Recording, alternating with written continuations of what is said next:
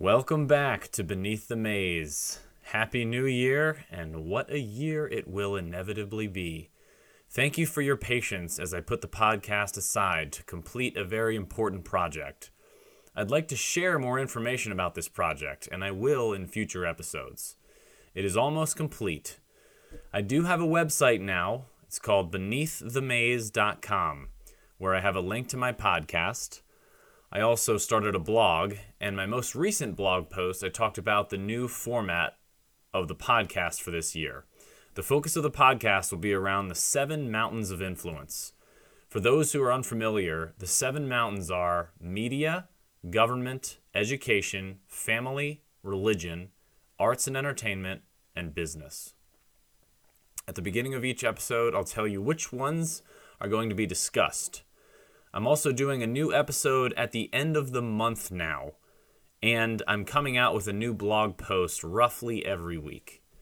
So that's what you guys can expect. Today, I've got a great show for you. We are going to start with government, then get into arts and entertainment, followed by family and education, and finish strong with religion. So without further ado, let's jump right in. As far as the government goes, I had a blog post recently explaining why, contrary to what many Republicans are predicting, I believe Biden will be the nominee on the left, despite every poll showing he is going to lose. In that blog post, I said they can't get rid of him without hurting the Democrat ticket at this point. And if they do get rid of him, they surrender incumbent status to Trump, likely giving him a boost. I also said the corrupt regime, which is the Democrat Party, what they hate more than losing is losing unexplainably. I think they are going to try and win with all the levers of power they have, but worst case scenario, they have an explanation for losing. They can just throw Biden under the bus and say, Biden wouldn't step down, thus shifting the blame to him rather than admitting it was, it was because of all their policies and how terrible they are and how terrible the job they did.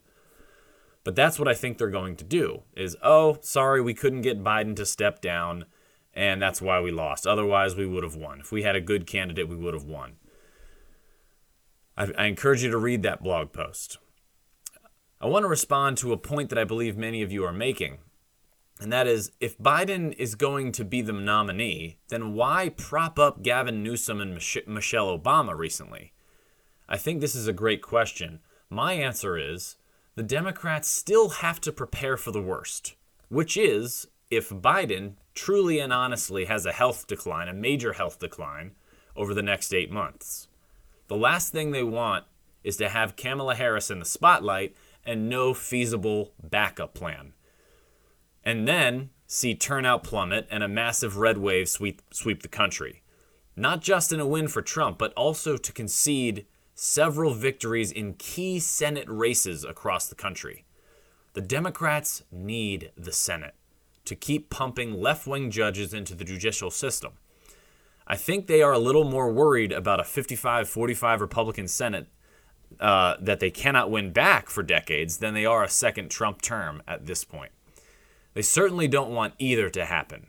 The Senate is extremely important, especially with Mitch McConnell likely retiring in 2026. Imagine a Ted Cruz or any America First Senate Majority Leader. this is not a future they want to see, and it is very likely going to happen if we have the majority at the top of 2025. Quick touch on the Republican primaries. Congrats to Donald Trump for winning New Hampshire despite the shenanigans associated with the primary process in that state, and the fake Republican governor of New Hampshire endorsing Nikki Haley. Vivek Ramaswamy was a lot of fun to watch on the debate stage, wasn't he? He has a bright future ahead of him. I was glad to see DeSantis step down after Iowa and endorse Trump. That was a smart move for him, and he may be the front runner going into 2028. Now let's switch over to strategy for the upcoming election. Obviously, one of the hot button but uh, one of the hot button issues is abortion. I've talked about this before and I feel the need to mention it again. We need to be asking Democrats the question. Put them on on defense. We need to put them on defense with this question At what point do you believe a child should have the right to live? The left cannot answer this question. They will not answer it. So after they mumble and dance around it, we need to bring the hammer. This is a fundamentally important question. If we cannot agree on when a person should have the right to live, then in essence, no one has the right to live. Should a five year old have the right to live? If a mother said, Hey, I meant to abort my five year old and I wasn't given access, so I'd like to abort him now. You cool with that? Uh, no, because he's a five year old. So what? You can't tell me when you believe rights should begin. Five years old, five minutes old, five seconds old. When should a child have the right to live? If the baby's head is showing but not fully delivered, are you okay with stabbing it in the head? Well, well, that doesn't happen. Okay, then let's call it murder. Let's make it illegal to do it.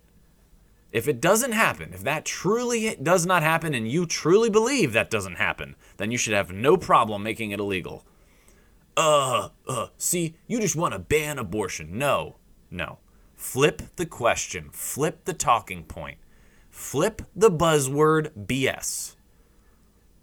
Uh, you, you just want to ban abortion. Nay. We want consensus on when rights should begin. This is the hill we need to fight on. Why? Because we will crush them on this hill. So I challenge all of you to echo this talking point. I don't care if I get credit for it. I care about taking this country back, so let's do it. Flip the discussion. We want consensus on when a child should have the right to live. If lawmakers cannot agree on when a human should have the right to live, then judges will inevitably not know when to enforce a murder charge. A woman could kill a two year old child and just say, Ladies and gentlemen of the jury, I did not kill the child, I aborted the child. Without consensus on when rights should begin, this is where we are headed. And when they and when they ask us the same question backwards, well, I believe a child should have the right to live when it is conceived. Because that's when life begins. A child should have the right to live when it has a life. Crazy theory, huh? Ultimately, we need to put them on defense. Reagan once said if you're explaining, then you're losing. They say abortion denier. We say that we believe everyone should have the right to live. Then we ask them, at what point do you believe a child should have the right to live? And watch the fireworks. They'll never answer the question.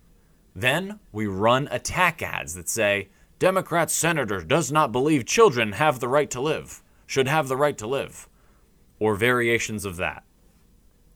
One more quick point on strategy, and then we'll switch gears. The climate change BS. We need to call it the climate crisis hoax. When we say climate change isn't real, they beat us because we aren't messaging correctly.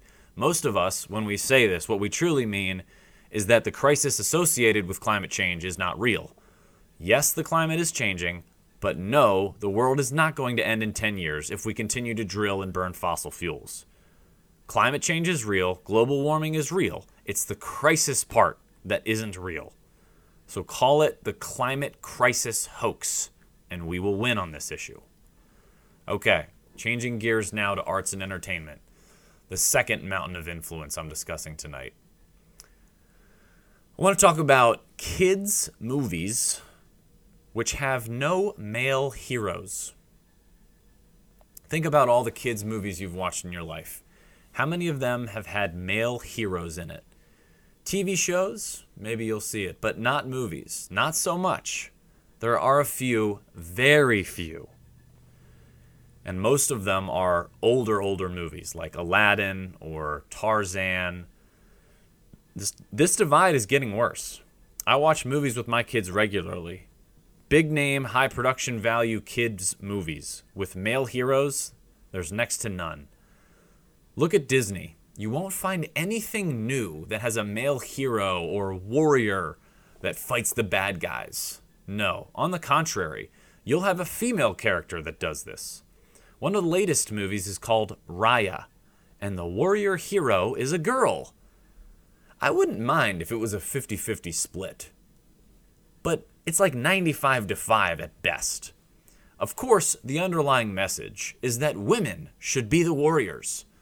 This was most evident when you look at Disney's acquisition of Star Wars. What is the first thing they did? Episode 7 has a woman as the main character warrior hero. And how did the ratings with Disney's Star Wars trilogy go? Not so well.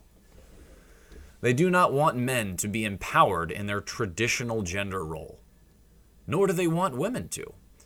Very rarely do we see a Disney movie today empowering traditional values of men and women.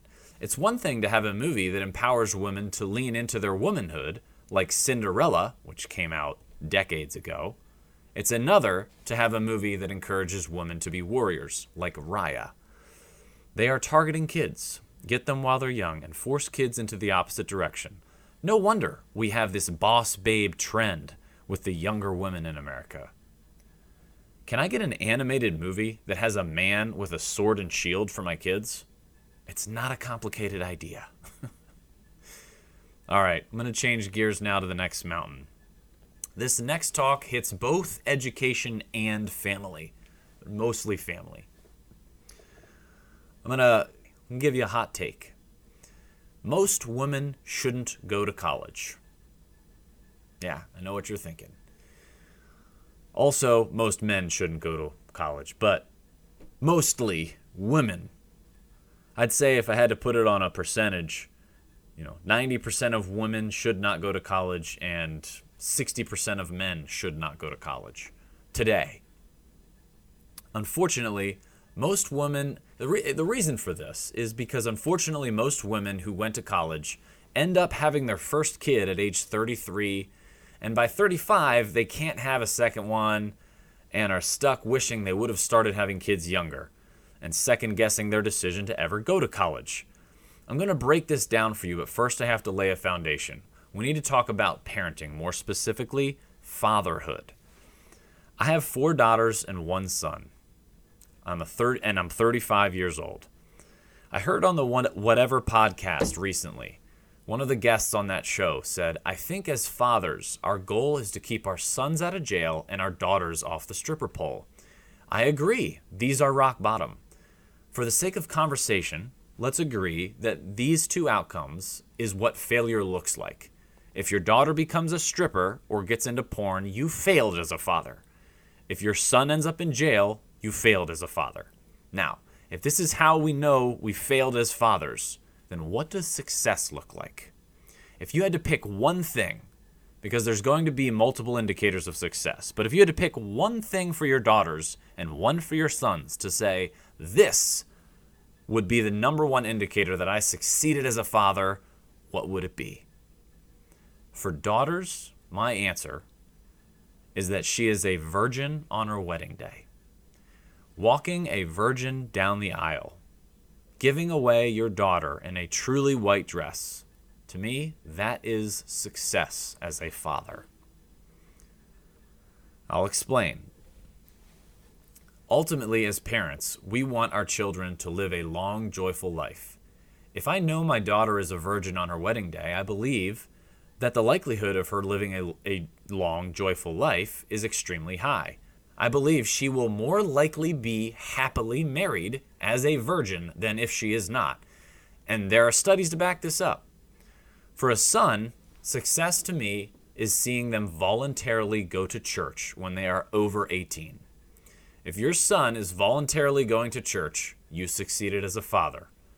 Coincidentally, I think these are two of the biggest problems in society today is that women are not virgins on their wedding day 85% of brides on, in, in the 1920s were virgins on their wedding day, compared to 5% now.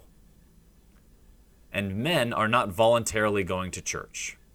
They are leaving their faith. So I think these are the two biggest problems in society today is women are not virgins on their wedding days and men are leaving their faith.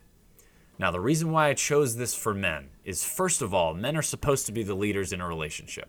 If men are leading women to church and being the leader in faith from a family perspective, I believe the man will live a long, joyful life. If the man and soon to be father. If, if a father is showing his love for God, his wife and children will follow suit. I truly believe if you put God first, everything else will fall into place. So for me, those are my two indicators of success for raising boys and girls as fathers or as parents. And the view from 30,000 feet if we are giving away virgins to men of faith, all of the problems in this country will vanish overnight. If the women are saving themselves for marriage and the man who is receiving this virtuous bride is, is choosing God, the culture is cured. The corrupt regime falls soon after that, and we take this country back in less than a decade. Game, set, and match. Everything the corrupt regime is doing today in society focuses on preventing this moment.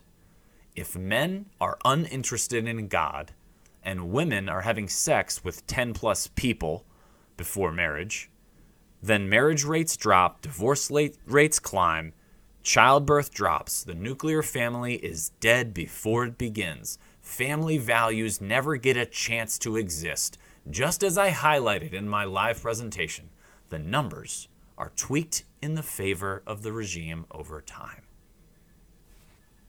So, how do we do this? How do we succeed as fathers, as I just described? Well, how is a good question, but I've already told you one way how. Most women shouldn't go to college.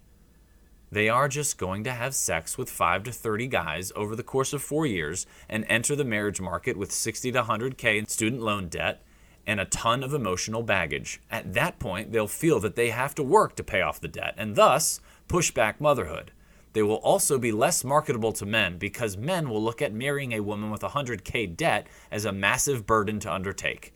So both will end up working for 10 years. And just as I stated at the beginning of this segment, women don't have kids until they're 33 nowadays.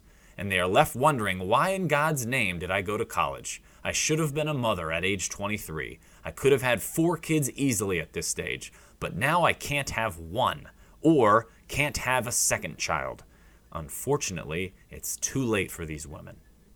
Unfortunately, 33 and wishing you started motherhood at 23 is the current state of college educated millennial women.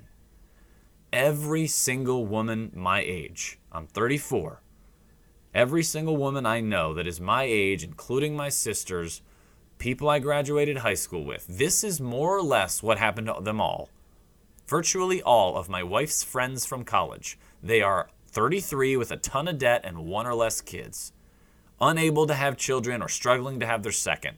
You may say this is anecdotal, but I'm willing to bet most millennial mothers, if they could go back in time, all would say they wish they started having kids sooner in life. And then you look at the cause and effect, and sure enough, college and student loan debt was the biggest roadblock hindering them from starting a family earlier in life. Call me a sexist if you want. I'm not saying we should go out there and ban women from going to college. I'm offering advice to you as parents or as future parents or as young adults. I'm offering advice to you so that you can share this in your inner circle. Now, I'm going to backtrack a little. You may notice that the two indicators of success I highlighted are opposite of the indicators of failure.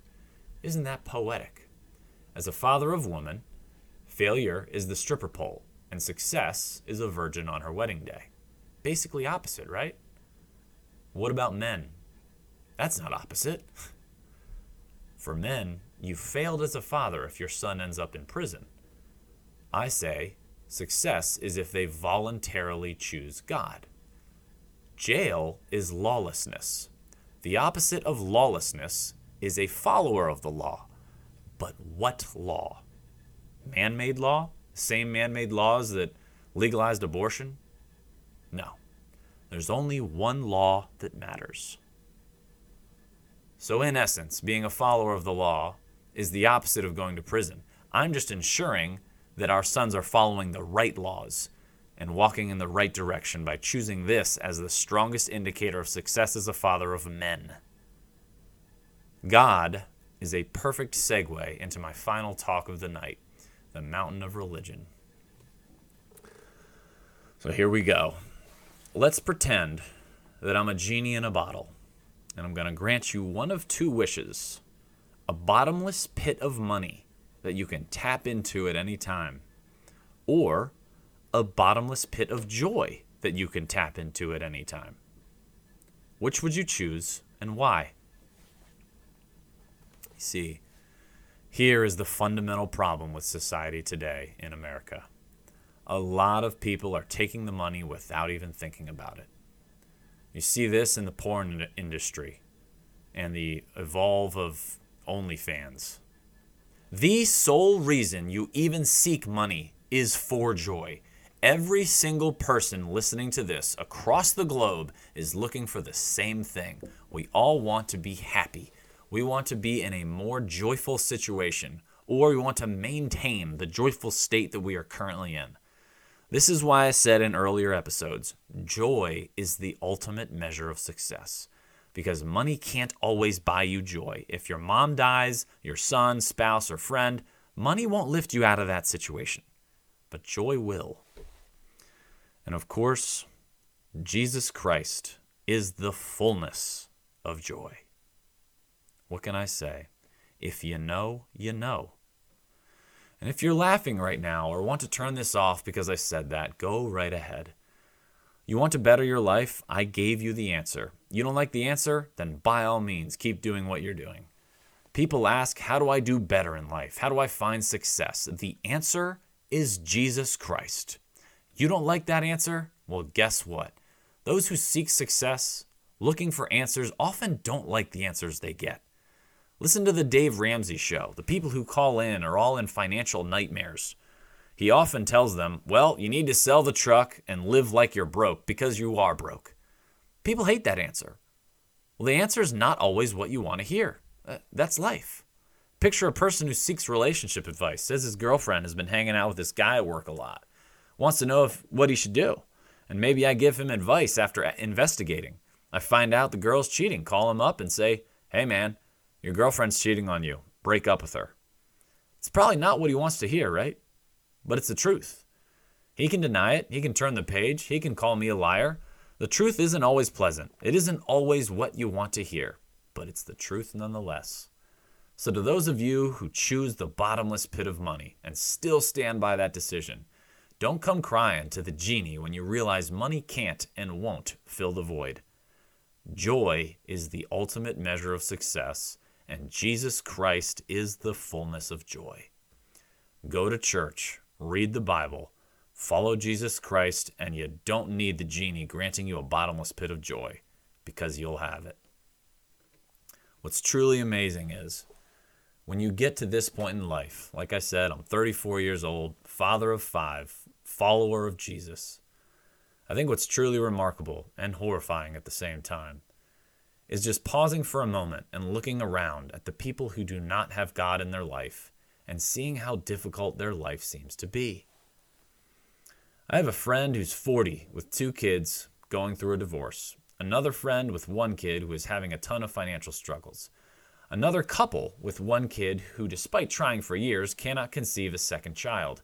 I have an extended family member who is 30, dating and living with a guy for 10 years not engaged, and probably never will be. Another family member who has a stepson and doesn't treat him as his own. Another family member who is trans, and another who is gay. One is a single mother. I've got another friend addicted to drugs, single and lonely at age 35. I don't mean to put these people down, only to highlight one significant similarity between all of them. None are followers of Christ. Zero. Then I look over my right shoulder at the people who are true followers of Jesus. Night and day difference. No divorce, no noticeable financial issues. Most, if not all, are happily married with kids, no broken homes, no issues conceiving children, no transgenders, no one who is gay. You think this is all by accident? What do you want from me? I gave you the answer Jesus Christ. You don't like the answer? That's probably because it's the truth, and maybe deep down you know it to be the truth. A famous line from Star Wars comes to mind.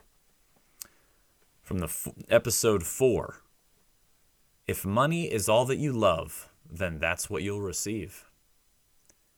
If you take money, if money is what you seek, then that's what you get. Walk out the door. You do not get joy, you get the money. So take it.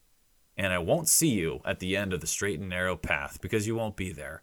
You'll be consumed by society, like so many of my family and friends who think they can walk through life without God and thrive on the journey. Good luck, my friend. Keep doing what you've been doing. But isn't that the definition of an insane person? Someone who keeps doing the same thing and expects different results? It is by the grace of God Almighty that I am talking to you tonight. Do you need more proof? How do I know God is real? Well, listen to Fear in the Mist, my podcast episode.